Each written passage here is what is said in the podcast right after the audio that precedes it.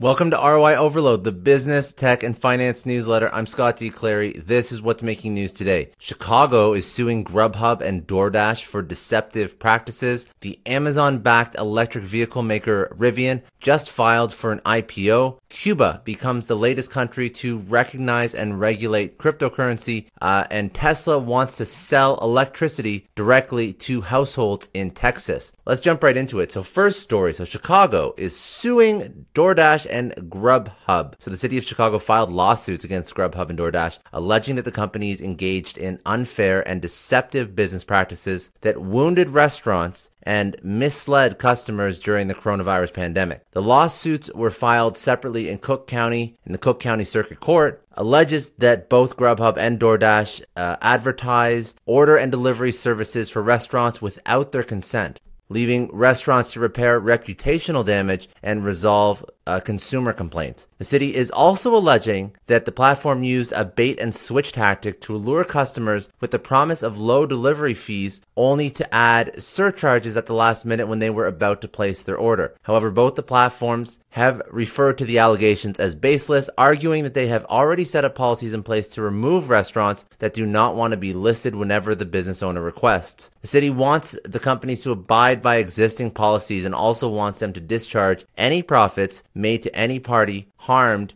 due to the alleged violations. The Amazon backed electric vehicle maker Rivian just filed for an IPO. So, Rivian, the electric vehicle company, they're backed by Amazon. They have said that they have confidentially filed paperwork with regulators for an initial public offering. At the time of its initial public offering, Rivian, which counts Amazon, Soros Fund Management, and BlackRock amongst their major investors, will seek a valuation of roughly 70 to 80 billion dollars. However, Rivian said the size and the range for the proposed initial public offering have yet to be determined and are expected to take place after the Securities and Exchange Commission reviews the application. So there's a whole process involved. Rivian's filing comes as automakers are racing to develop electric vehicles as many countries are mandating lower carbon emissions. The IPO will take place after the SEC compli- uh, completes its review process, subject to market and other conditions, of course. Amazon investments in Rivian came after it announced in 2019 that it had ordered 100,000 custom electric vans for delivery from the automaker. The e-commerce giant plans to have at least 10,000 electric vans on the road by 2022. In crypto news, Cuba just became the latest country to recognize and regulate cryptocurrency. So in a move that some experts were predicting, Cuba has said it will recognize and regulate crypto for payments on the island. After all, the country has been reeling under the pressure of American sanctions, and this could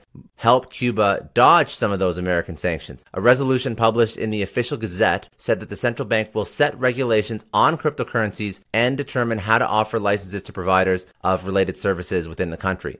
The resolution also says that the central bank can authorize the use of cryptocurrencies, quote unquote, for reasons of socioeconomic interest, but the state does have a hand in ensuring that the operations are controlled and regulated. So the state will have a heavy hand in everything crypto. The popularity of cryptocurrencies has increased in Cuba among some more technically savvy individuals since it's become harder to send and use dollars due to sanctions imposed on the country under former US President Donald Trump. Moreover, Cuba's move comes as El Salvador gets ready to formally recognize the use of Bitcoin as a way to encourage remittances from its citizens living abroad when its crypto law comes into effect in September. The move opens doors to businesses and people who want to use digital assets in Cuba within an official regulated framework. So obviously very good crypto news for proponents of crypto. And lastly, this was a really interesting story. Um, Tesla, so Musk, Tesla wants to sell electricity directly to households in Texas. So Elon Musk's Tesla is taking steps to supply electricity directly to consumers in Texas. According to an application that the company filed this month with the Public Utility Commission in Texas, Tesla Energy Ventures, which is a new subsidiary of Tesla, applied with the Public Utility Commission of Texas on August 16th to become a retail electricity provider. For the operations, Tesla Energy Ventures will use employees from Tesla's energy division, which is the division that sells sells solar rooftops. The venture follows the start of a big battery built out by Tesla in Angleton, Texas, where the company aims to connect a 100 megawatt energy storage system to the grid. The company has already put up many utility scale energy storage systems in key locations around the world, including uh, Los Angeles, California, and two in Australia, in Geelong and Adelaide. However, supplying electricity to Texas will be an enormous responsibility, so it'll be interesting to see how these things pan out.